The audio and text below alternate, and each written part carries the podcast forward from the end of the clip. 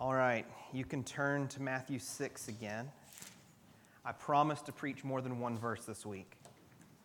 We're not, we're not on the 10 years through Matthew plan, I promise. So we're going to do three verses this week. So, okay. So when I was a kid, I was the bravest kid. I mean, nothing, nothing got to me. And if the laughter wasn't telling you enough, um, so, okay, so here's my, here's what, here's what I grew up with. My dad used to be involved. I'm telling, I, told, I told him last night I was going to tell this, and I said, You actually don't come out looking bad in this story. It's okay. So, because I have those stories too, and I've told those too. So, when I was a kid, my dad worked for Campus Life, which was a campus uh, outreach uh, organization. Uh, and one of their big fundraisers every year that they would do is they would put on a haunted house for like two weeks or something like I don't know how long it went. Did it run for a whole month? Was it just or just most of a month? So they would put on they would put on a haunted house and they would like go all out. They'd do all sorts of crazy things. He would work how many hours during that month? I mean, if you're talking a normal work week's 40 hours, you would probably work 80 hour weeks, something like that. You just, you know, like, like he would just he would be so into that because it was a big deal for them so so that being said dad as i grew up always had all of his haunted house stuff around the house which which included all of these i mean if you see them in the light and out of context they don't i mean they're just rubber masks right nothing scary about a rubber mask and i could look at the rubber mask and i would be fine and i could look at my dad and i would be fine but as soon as my dad would do this, he's like, It's me, it's me. You see, it's me. It's still me. It's still me. I, ah, you know, I'd, I would panic. I would, and then you go, See, it's still me. It's still me. Now watch, watch, watch. I'm still me. I'm still, boo. Ah! I was telling them I was going to tell the story, and they said, You really should tell the story about the time dad dressed up as Santa Claus and you freaked out just the same because I was so brave. I was so brave. That has absolutely nothing to do with the sermon today. I just wanted to tell that story. That's not true. So, so the idea of wearing a mask um, and pretending to be something that you're not for a period of time and having the ability to take off that mask and put on a new mask and be something else again was very common at the time that Jesus is delivering this sermon. It was, it was common in theater to see, hear of people wearing masks on stage to play a different role, to, to represent something that they were not, um, to, to kind of, you know, play a character to, to either teach or convince or just entertain the people around them. And the word that they used for the people who would wear masks is where we get the word hypocrite. Right? We've heard this word before used in a very negative context, right? Don't be a hypocrite. Don't be, don't be fake. Don't be something you're not. And as we continue to move through Matthew chapter 6 for the next few weeks, uh, Jesus is going to repeatedly be reminding the people don't be fake. Don't be hypocrites. Don't be the kind of people who wear masks and try to hide who they really are. Be the kind of people who, who, are, who are known for being exactly who they are supposed to be, exactly who God intends you to be, and live a life that is reflective of a follower of Christ. And so, as we talk through these different things, Jesus is going to kind of take us through different areas where we will be tempted to, to obey his call in a sort of fake and pretend way. But what he's cautioning us against in each of these, his focus is still you're going to do these things. And we're going to talk about why these things are important. But, but ultimately, what he's trying to get at, and I was joking about this with Caleb right before we got started, is I'm going to preach the exact same sermon that he and I have both been preaching for like the last month. And that is that God is after your heart. He doesn't, he, he wants you to do these things, but he wants you to obey him with the right motivation. And that continues to be what Jesus is emphasizing to those who have come to him to hear him teach. So, so as you turn to Matthew chapter 6, I'm going to pick up in verse 2. Well, I'll tell you, I'll just pick up in verse 1 and we'll read through verse 4 just so we get kind of get the full contact, full context. So he says, Beware of practicing your righteousness before other people in order to be seen by them, for then you will have no reward from your Father who is in heaven. Thus, when you give to the needy, sound no trumpet before you, as the hypocrites do in the synagogues and in the streets, that they may be praised by others. Truly I say to you, they have received their reward. But when you give to the needy, do not let your left hand know what your right hand is doing so that your giving may be in secret, and your Father who sees in secret will reward you. Okay. The first thing that I want to establish, because, because I'm not, obviously, I'm not trying to say don't give. And that is not obviously what Jesus is trying to say here. He's trying to say when you give, right? He's still using that same word that we were talking about last night, last night, last week, when I was talking about when you do perform these acts of righteousness, when you give to the needy, when you do these things, not if, when, as a believer, as you will, if you truly know, love, and serve God, when you believe, you will do these things. You will give. And that comes from a very honest place. That comes from a place that, it comes directly from the heart of God, right? So we can, I mean, this is something that was, that was vital in the life of the church at this time, in the life of Israel. They, they were holding on to these commands like this one in Deuteronomy chapter 15. Uh, it's verse 11. He says, For there will never cease to be poor in the land. Therefore I command you, you shall open wide your hand to your brother, to the needy, and to the poor in your land. So, so from the time that they became a nation, and God began to reveal himself and his desires to his chosen people. He immediately began to instill in them I want you to be concerned for the people around you who are in need. I don't want you to only be focused on yourself or on making sure that you feel comfortable, you feel safe, you feel secure. I want you to be looking out for areas where there are people who are not getting by, people who are not able to live the same kind of life that you are, and where you have the ability, and sometimes where you don't have the ability. Out of faith, I want you, I want you to, to care for those people who are in need.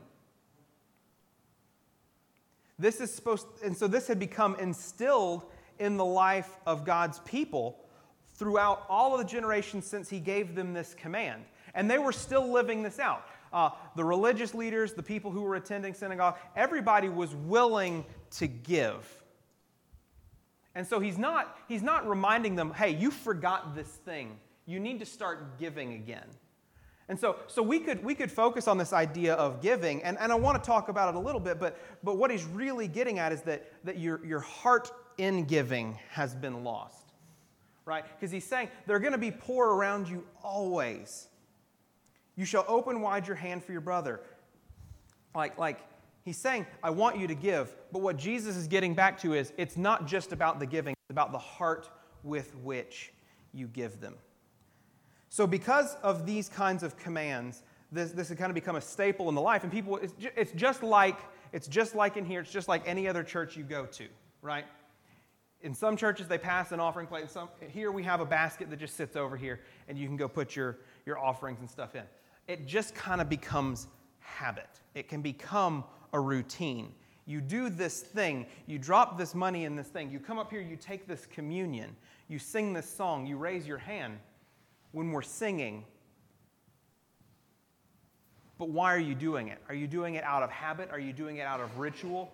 Are you doing it just because this is how we've always done it?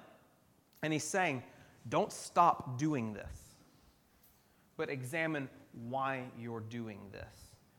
Be aware of what you're doing. So, so in, like, and, and, I, and I was thinking, as I was reading this, I was thinking of us today. Because, because the idea of giving is something that is, that is still a bit foreign and a bit strange in our culture. We live in a society that's all, you know, build yourself up, pick yourself up by your bootstraps, you know, live the American dream, fight your way to the top, make as much as you can, take care of yourself, take care of your family, that sort of thing. But the idea of, of emptying yourself, opening your hands wide, he doesn't say, you know, just like if you have a couple bucks in your pocket, be willing to give it to somebody. He's saying, open your hands wide. And I think that idea goes beyond where a lot of us would get to in our giving. It's like, well, I can afford to give this. I can, I can let go of this little amount. He's saying, just be completely open. Be willing to give whatever you have to give to meet somebody's need. It doesn't just stop at the simple, small, little, easy thing to do.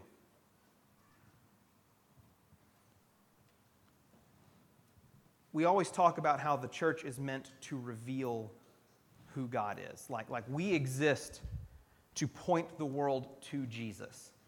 The way that we act, the way that we live, the way that we follow the commands that Jesus has given us is reflective of who God is. And so, in a society where we're opening your hands wide, letting go and giving away what you have out of your abundance, out of your little, whatever it may be, the way that we are willing to serve and, and give to provide for others reflects who Jesus is. And I'm going to come back to that idea in just a few minutes when we get closer to the end here. At CRC, um, serving the needy takes a lot of different forms. Uh, I was trying to think of a bunch of different examples, and then I thought, I'd just let you guys help me instead of coming up with a list. So, what are ways that we as a church try to meet the needs of the people that God has kind of put in front of us? We have lunch every Sunday. That serves who? Anybody. Yeah, it, it, serves the church, it serves us. It gives us an opportunity to be together, but also it gives us the opportunity to open our doors. Hopefully, we're, we're bringing more than we need just for us, right? This is a big idea. We're bringing more than we need just for us to eat so that as many people as God decides to bring in, we can have one of those loaves and fishes moments and we can feed whoever God brings in here.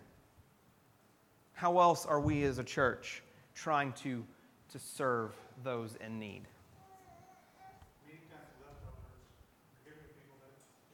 Yeah. Yeah, if we have leftovers, we'll put them up in the fridge and then we'll give them out as we can. It's a lot of food things. What? Yeah, we're, we're here. We're, we're present. We're wanting to, to provide people who are in need of Christ. Absolutely.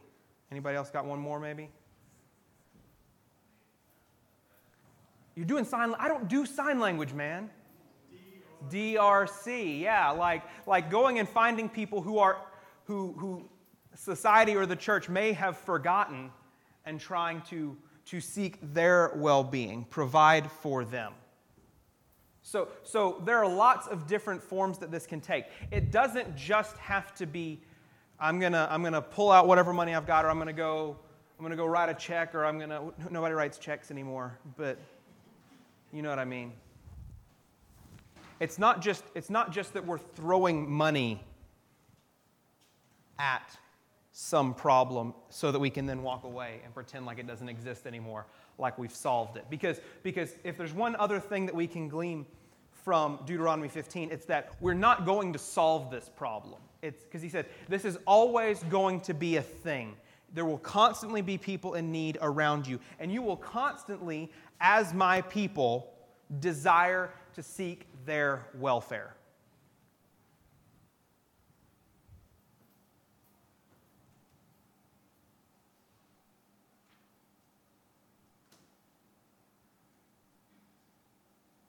And it's more than just providing. It's more than, like I said, it's more than just giving money. It's, it's actually seeking the well being of other people. It's actually fighting for someone's good. If someone has been forgotten, if somebody has been left aside, if somebody has been ignored, we as the church are here to, to go to those people who have been forgotten and say that God still sees you, and he, is at, and he has charged us with caring for you, with providing for you. So, number one, caring for those in need is vital for the church. Vital. If we are not doing that, then we are not being the church.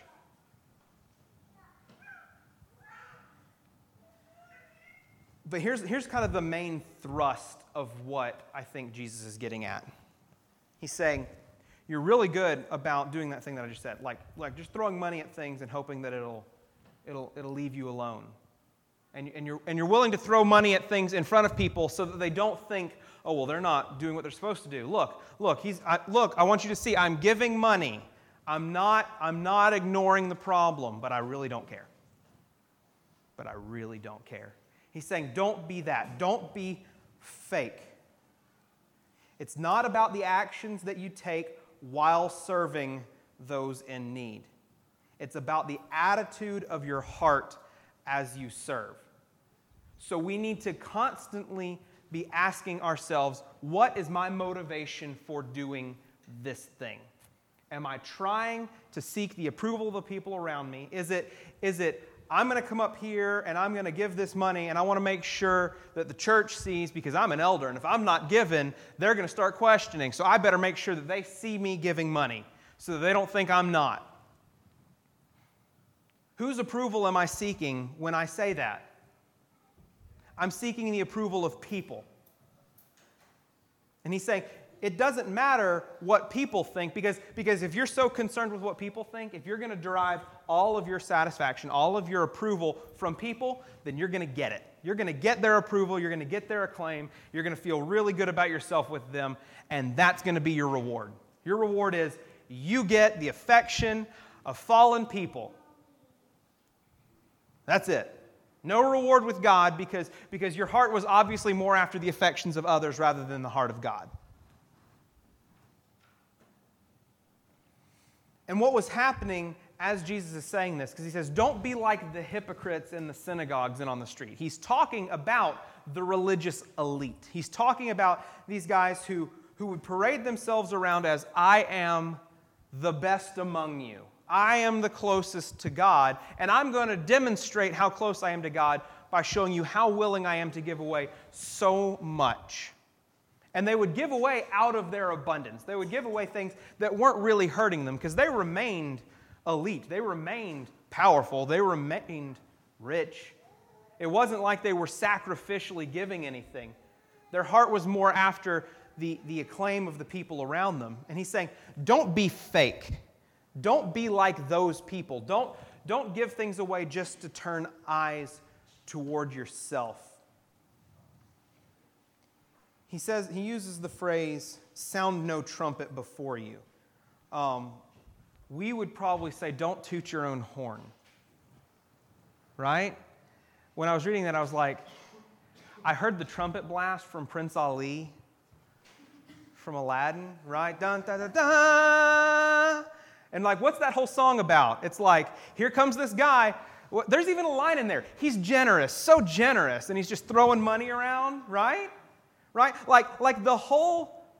I'm about to make myself not able to watch this movie anymore. I'm not. Okay, it's okay. The whole, the whole premise of that song is hey, look at me. Look at how good I am. Look at how nice I am. Look at how lovable I am. I want you guys to see me and like me and know me.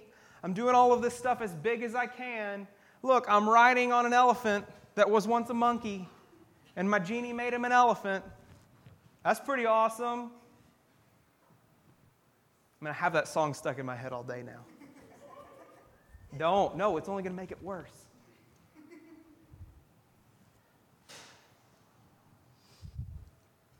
This is the heart that God is wanting us to stay away from. The temptation to do good so that people will like us the temptation to do good so that we will feel like we have all of the affection of the people that we ought to be trying to serve. Like we're doing this, like, like I'm going to serve you for me, is basically this heart. It's I am going to do this good thing, but I am not doing it for your good, I'm doing it for my good, my ultimate well being, my, my social status. And it's fake, it's not real. You're not giving to the needy, you're building yourself up. Believers are to have such pure motives that we would value those in need higher than our own acclaim.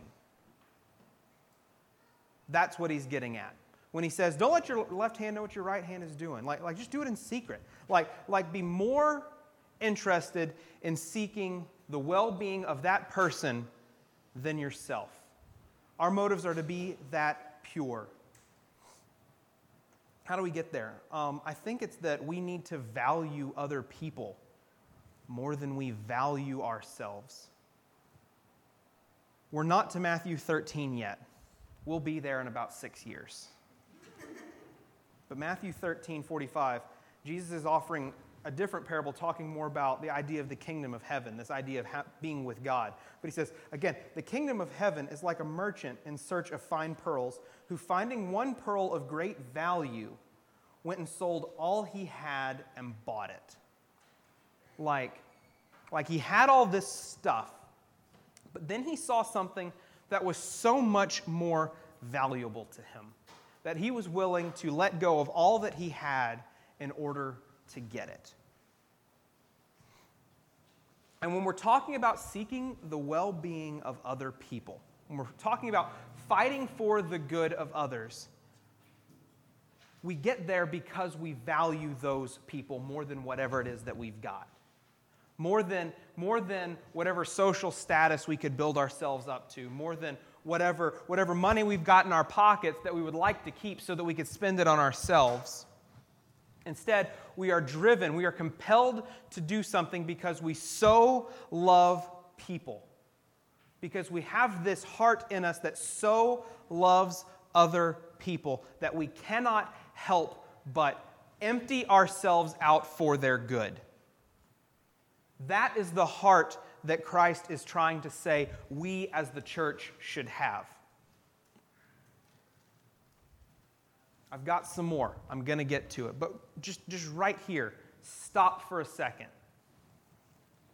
Look at yourself. Look at your heart and say, Am I that person?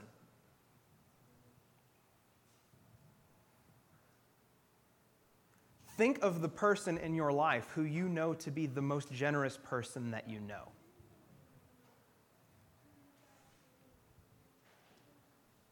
Think of somebody who who it's never an issue for them to, to give something to someone or to buy somebody's meal or to make sure that somebody is taken care of if there's a need. Think of who that person is. Probably they have done something like that for you at some point or another.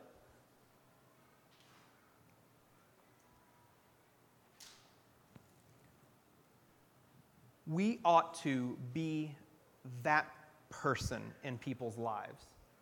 And it shouldn't be that our goal is, I want to be known as the most generous person in someone's life. Because that's exactly where the, where the Pharisees were. That's exactly what Jesus is trying to fight against.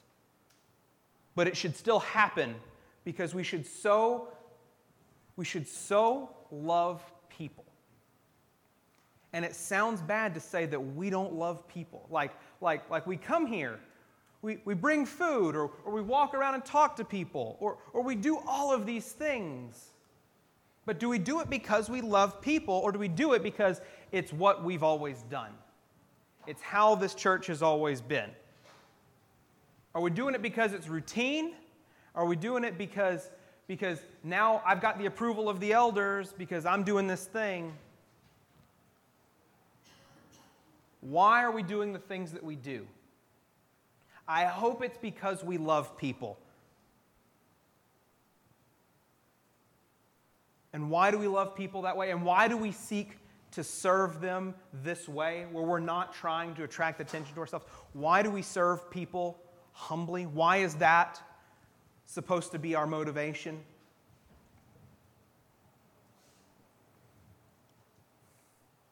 We serve with humility because it was in humility that Christ first served us.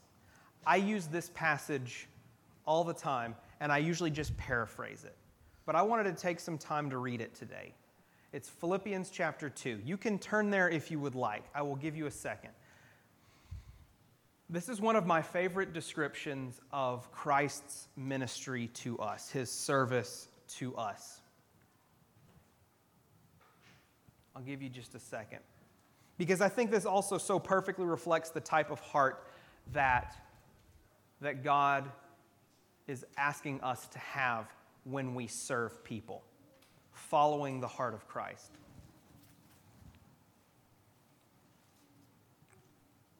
So, Philippians chapter 2, and I'm going to read verses 3 through 8. Do nothing from selfish ambition or conceit, but in humility count others more significant than yourselves. That right there is impossible to do on our own. Right? If I just said, I want you to love somebody else more than you love yourself, just, just, just manufacture it right now, we cannot get there. Do nothing from selfish ambition or conceit, but in humility count others more significant than yourselves.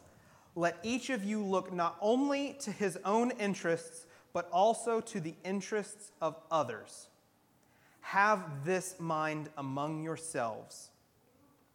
And here's the key which is yours in Christ Jesus, who, though he was in the form of God, did not count equality with God a thing to be grasped, but emptied himself by taking the form of a servant, being born in the likeness of men. And being found in human form, he humbled himself by becoming obedient to the point of death, even death on a cross.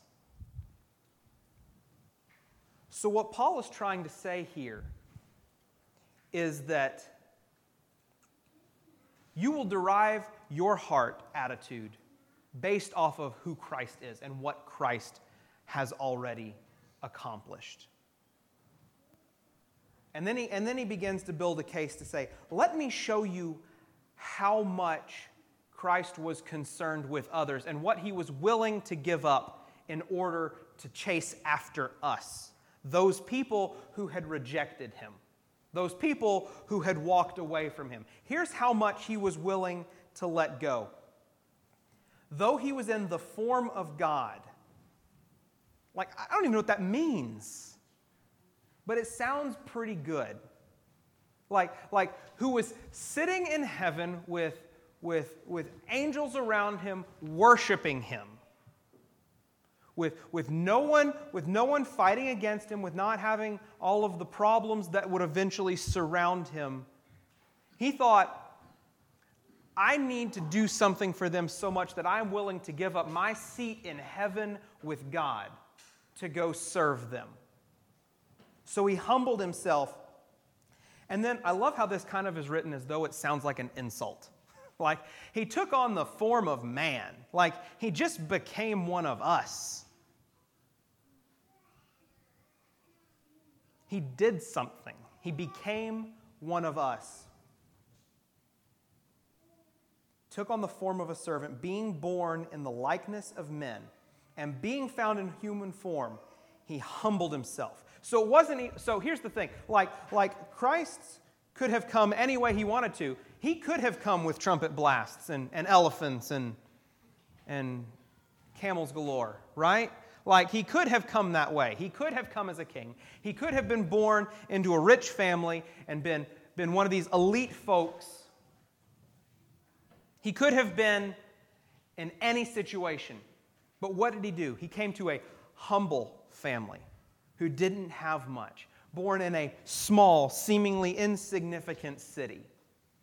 He came in in the smallest, most inconspicuous way possible. He, he preached, he didn't, he didn't go to Rome who was the ruling power of the day, so that the whole world would hear his message. No, no, he went through this, this small, kind of nondescript region in Israel and preached to the people that, that most would say, Why is he ministering to those people? Those people don't really matter. He came from a region out of which there was such disgust because they were with all the people that were kind of blending with other cultures and, and they're, not, they're not pure Israel, anyways. Like that's where he's coming from. And, and he's coming from this, this humble family in this humble city in this humble region. And it's not, and it's, and it's big enough that he gave up being God to be like us, but that he came in that way. And then humbled himself even to the point of death. He was innocent, he had done no wrong, and yet he was killed. He was murdered for our sins. And we think, we think of, oh, and then he died, and that's bad.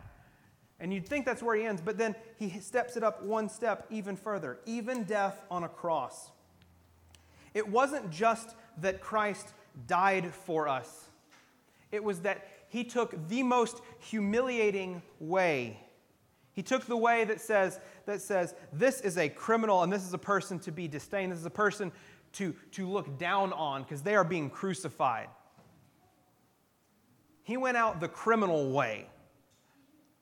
He went out the way that, that people would turn and look away, just like the kind of people that we are tempted to turn and look away from. We don't want to look at that. It's disgusting, it's gross, it's offensive.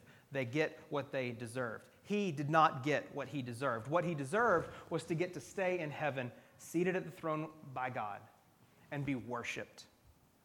But because he loves us, because his motivation was not for his own fame in that moment, he humbled himself and came and, and took the worst from us so that we could know him, so that we could be with him, so that we could be redeemed, so that we could be reconciled, so that we could be made sons and daughters of God.